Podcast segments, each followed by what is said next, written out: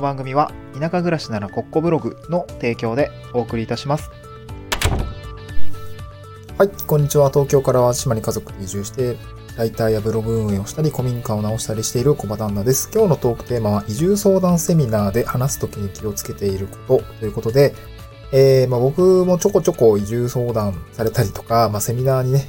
登壇をしてお話をしたりする機会があったりするんですけれども、その時に気をつけていることですね、をお話をしたいのと、あと自分が移住相談たくさん参加をしたんですよね。2021年、2022年からですかね、2019年の年末ぐらいに、移住したいって思って、そうだ移住しようみたいな、そんな形になって、2020年の、3月ぐらいからですかね、結構いろいろ調べ出したんですよね。当時は都内に住んでいたので、有楽町に、ふるさと回帰支援センターとかがあったりをして、各都道府県との窓口が、そこにあるので、そこを行ったとこに行って情報収集したり、あともう本当にね、ツイッターとかを、めちゃくちゃ検索しまくったりとか、ブログ探しまくったりとか、先輩移住者ってどういうことをしているんだとかね、そもそもどういう場所に移住したらいいんだろうかみたいな、そういう話、あと家族と一緒にこうどういう暮らしを描こうかみたいな話をですね、いろいろしたんですよね。で、いろいろその時の過程で移住相談とかにめちゃくちゃ参加をしました。大規模なものから、当時、コロナも流行り出していたところがあったので、ズームのやつに参加したりとか、あとは規模感ですよね。その自治体がやっているものとか、誰かその移住を促進するような、団体さんがやっているようなものとかね。あとは FP さんがね、移住にかかるお金ってこうですよ、みたいなこうセミナーに参加したりとか、あと移住後の仕事どうしようかっていうことで、日本郵政は郵便局やんね。日本政策金融公庫さんとかな、そう、お金を貸してくれるところですね。そういったところに、のセミナーをね、やっていたりとか、自分で、ちょっと事業を、起業しようみたいな感じを思っていたので、じゃあお金が借りるって、まだめちゃくちゃよく考えたら早かったんだけどね。移住創業って言葉があったりもするので、そういうところのセミナーを聞いたりとか、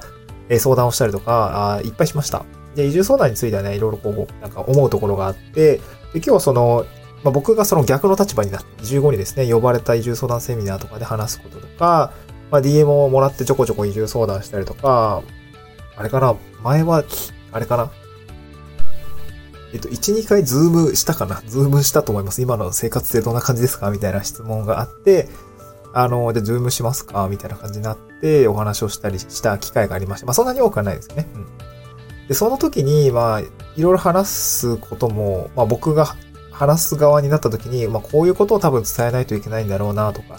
逆にね、移住相談たくさん行ってた時はなんでこういうことを話してくれないんだろうとか、いろいろ思っていたことがあって、今日はその話をしたいんですよね。で、端的に言うと、結局今日結論一つしかなくて、結論は何かっていうと、いいからお金の話をしてくれないかっていうことですね。はい。移住に関するお金の話をしてくれないかいっていうことをですね、僕は、移住前はずっと知りたかったし、あとは、移住した後は、俺は多分伝えないとまずいんだろうなっていうことが、すごくね、ありました。そう。僕は結構お金の不安がすごかったですね。お金の不安。移住相談、これからね、移住を検討している人にとってはとてもありがたい場所だと思います。どうやって移住を進めたらいいのかとか、移住後の暮らしって、こういうギャップがあったりするので、こういう検討はしておきましょうねとかね。例えば、古民家って意外と金がかかりますよとか、住んでみて意外と快適じゃないですよとか、あとね、意外と家が見つからないとかな、家周りは、あとは車の維持費ってこれくらいかかるけど、試算したことありますかみたいなね。そこまで言ってる話はないかもしれないけど、こういうところが住みやすいですよとかね、そう。で、そういう話はたくさんするんだけれども、じゃあ移住した後、生活って維持できるんですかとか、生活ってどれくらいお金があったら、維持できるんですかみたいなところって、これ当然難しいと思うんですよ。その生活とか、その家族状況とか仕事とか、その人の暮らしぶりによって、そのお金の使い方ってさ、人それぞれじゃないですか。だから答えは出ないと思うんですよ。答えは出ないし、さ、もう人それぞれ100人いれば100通り、もしかしたら150通りぐらいはね、その状況が変わっちゃったね、いろいろあったりするので、答えは出ないんですけれども、それでも、目安って欲しいじゃないですか。目安が欲しいなと思うんですよ。そんなさ、お金が、いくらあれば維持できるかなんて、まあ、その人が生活してみないと分かんないことだから、なんていうのかな、こう、答えは出ないんだけれども、でも移住したい人は移住したいわけじゃないですか。その、なんていうんだろう、働き方を変えたりとかもそうだし、ライフスタイルを変えたいと思った時に、もうね、多分そう思って少しもう走り出してしまったら止まらないと思うんですよね。なんかその、だってやった後悔よりもやらない後悔の方が絶対その大きいじゃないですか。でもやった後悔は、まあなんていうの、その、やる直前が一番多分不安だったりとかあるんだけど、まあやった後ってだんだんそれってちっちゃくなっていくと思うんですよね。でもやらなかった後悔ってやらなかった瞬間からもうどんどん大きくなっていくじゃないですか。僕も絶対そうだったと思うんですよ。で、僕の場合は、めちゃくちゃいろいろ悩んで、まあでも結果的に1年で移住したんだけど、その悩んでどうしよう。でも、ね、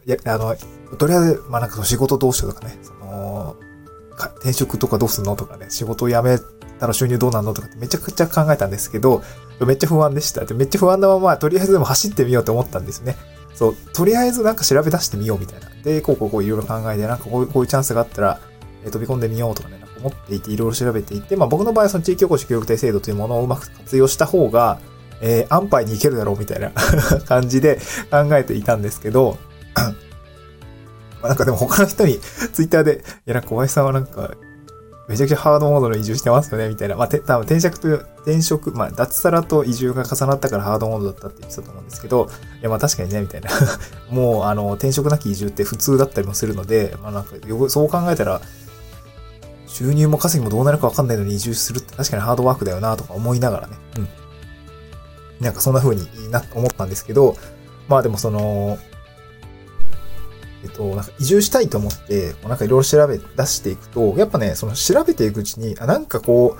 う、移住したいっていう気持ちどんどん高まってくるんですね。僕も最初はね、本気で当時2020年だったと思うんですけど、2022年ぐらい。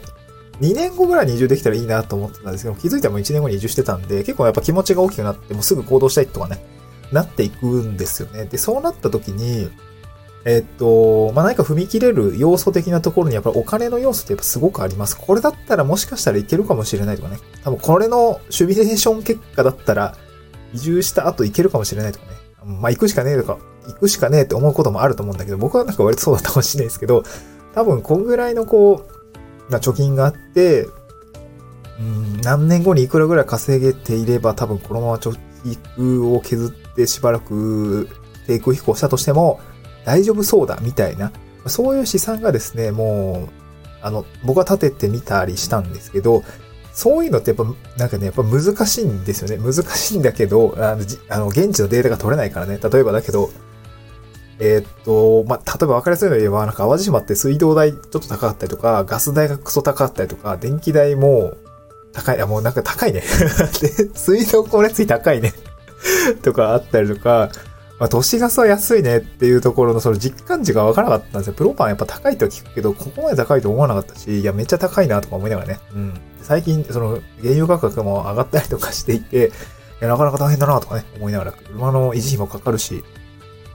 あとあれかな、町内会費っていくらやねんとかね。そう、先日払ってきたんですけど、一応ね、年会費1万円みたいな、意外と安いと思って。そう、12で割ったらね、相当安いし。で、こっからね、なんか消防とか、お神社とか、寄付とか、なんかいろいろ入ってて、込み込み1万円ということで、まあ安いなっていう感じですかね。そう。で、そういうのがさ、多分分かんないじゃないですか。で、これ何にお金が使われてるのかって分かんないと、払う側も納得感なかったりとかするので、これまた別話をしたいなと思うんですけど、そう、お金って結構やっぱあるんですよね。いろんな毛色のものがあったり、まあ、維持費だったりとか、よくわかんないお金が出ていくのが嫌だったりとか、まあ、教育費とかどうなんのとかね、保育園とかどうなんのとか、まあ、いろいろお金の問題ってあるんですよね。田舎に移住するときとか、まあ、当然働き方を変えるときにもあるんですけど、なんかそういう諸々のこう、生活、じゃ一体いくらあれば移住できるのかっていうところがやっぱりわからない。やっぱりなんて言うんだろうな、こう、見えてこないのが一番怖いですね。ちょっとでもね、分かれば、例えば、地域おこし協力隊の制度を使うと、大体募集要項とか見れば、その自治体で働いた時に、いくらぐらいの収入が入るっていうのが、僕は目安が見えてたからまだ良かったんだけれども、何にもそういうこともない、つてもないってなった時に、移住して飛び込むのは収入ゼロから始まるのは、さすがにちょっときついと思うし、怖いと思うんですね。でもその生活収支が月に多分20万ぐらいあったら多分生きていけるんだみたいなのがね、なんとなく分かっていれば、じゃあ20万稼ぐんだ、20万ぐらいあったらこれぐらいの稼働をすれば、例えば、20日間丸々こうバイトすればいけるかとかね、そういう考えに至るわけなんですけど、じゃあ一体いくらお金が必要なんだっていうのがやっぱ分からないので、データが少なくてね、そう田舎に行けば行くほど人は少ないし、そこでなんか外部に発信をしているような人も少ないわけですよ。そういうのがやっぱりその課題だなとは思いながらね、なんか急に熱くなってきちゃったね。そう、なんで僕こんなに熱く話してるんだろう。なんかね、そういうことをですね、伝えた方がいいなと思ったわけで、今こうやって発信をしてるんですけど、そうだ。多分これ、最近ですね、ブログを読みましたとか、Kindle 読みましたとかで、確実になんか僕の知らないところに情報が流れていって、それがちゃんと役に立っているという実感がね、なんとなく湧いてきたという実感、その事象がね、発生してきていたので、なんかすごくね、僕はなんか嬉しかったんですよね。そう。で、今一緒に仕事してるしね。一緒に仕事というか、一緒の職場にいるしね、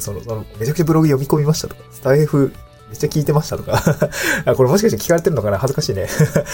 そう。で、それで、声をかけてくれたりとか、めっちゃ勉強になりましたとか、なんて言うんだろうな、移住できましたなのかわかんないけどね、なんかそう、役に立ちましたって言われたのがすごく嬉しくて、なんかちゃんとやろうと思ったんですよね。うん。だから多分ね、同じような人多分いるんじゃないかなと思ったので、もう少しね、役に立つような、継続的にね、多分僕が一番役に立つなと思ったのはそのお金の話なので、ちゃんとお金のね、生活収支とかはもう毎月まとめて、今月もちょっとまとめないと、そうですね、クレジットカードのデータが反映される頃がいいかなと思ったので、ちょっとね、今月もまとめていきたいなと思いますけれども、そう、これは自治体の人にお願いというわけではないんですけども、なんていうのかな、お金の話しましょうよっていうことですかね。そう、難しいんだったら、そのお金の話ができるような人をちゃんと連れてきて、お金の話しようぜっていうことですね。はい、そんな感じです。今日ね、スタンドFの概要欄にノートの台本記事貼り付けております。この、ノートの方からですね、僕のブログの方からもいけるんですけど、ブログ記事貼り付けていて、淡路島に移住する希望者向けのオンライン移住セミナーっていうのを昔やったんですよね。杉本さんがやってたんですけど、これで僕登壇した時の資料とかを、ブログに全部まとめて音声解説をしているので、こちら気になる方はぜひ、ね、見ていただければ嬉しいかなと思います。ちょっと僕もね、これ確か移住して半年ぐらいだったかなと思うので、もう個人的にもなんかウェビナーみたいなのを作ってブログに貼り付けたろうかなと思いました。はい。ちょっとね、更新をしたいなと思います。データも溜まってきたんでね。そういうことをやりたいなと思いました。また次回の収録でお会いしましょう。バイバーイ。